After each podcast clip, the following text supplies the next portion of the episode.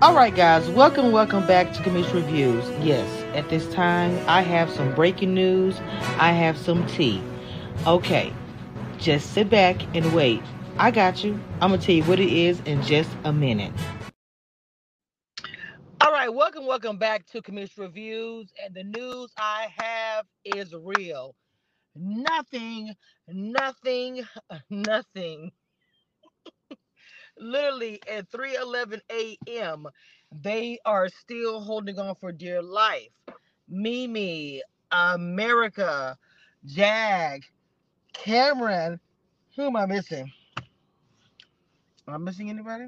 Oh, Bowie.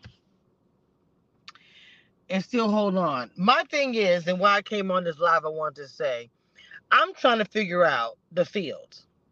Cirie, did you not? I mean, after everything that, that happened with um Hisam, why is it that Jared and Cirie felt comfortable to let go?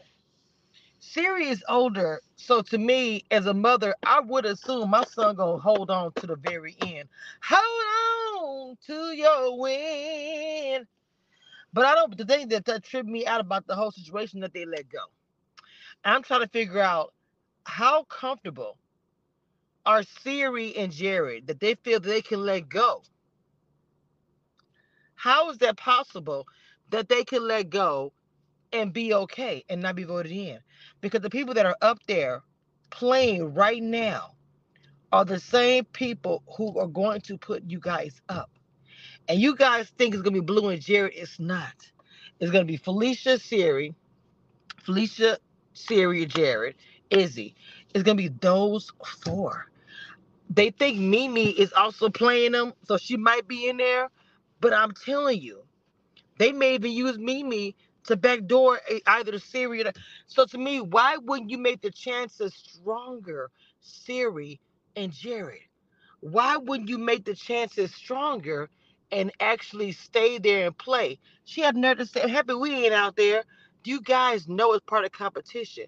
You got Jerry Young ass up under the covers like he didn't did something. But you got the girl, your showmance, that's been out there for over over three hours.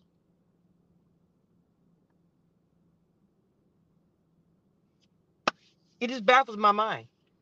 I look forward to hearing you guys hearing you guys. I look forward to seeing you guys' comments in the morning. I mean, work, of course.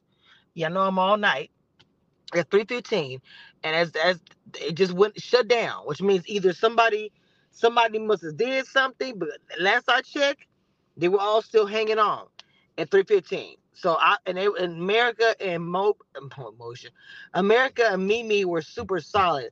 So i don't know why they went to commercial or if if somebody actually won it. I don't know. So Y'all do what my girl said. What's up, y'all? It's your girl Tiffany, America's favorite player from Big Brother and the Challenge USA.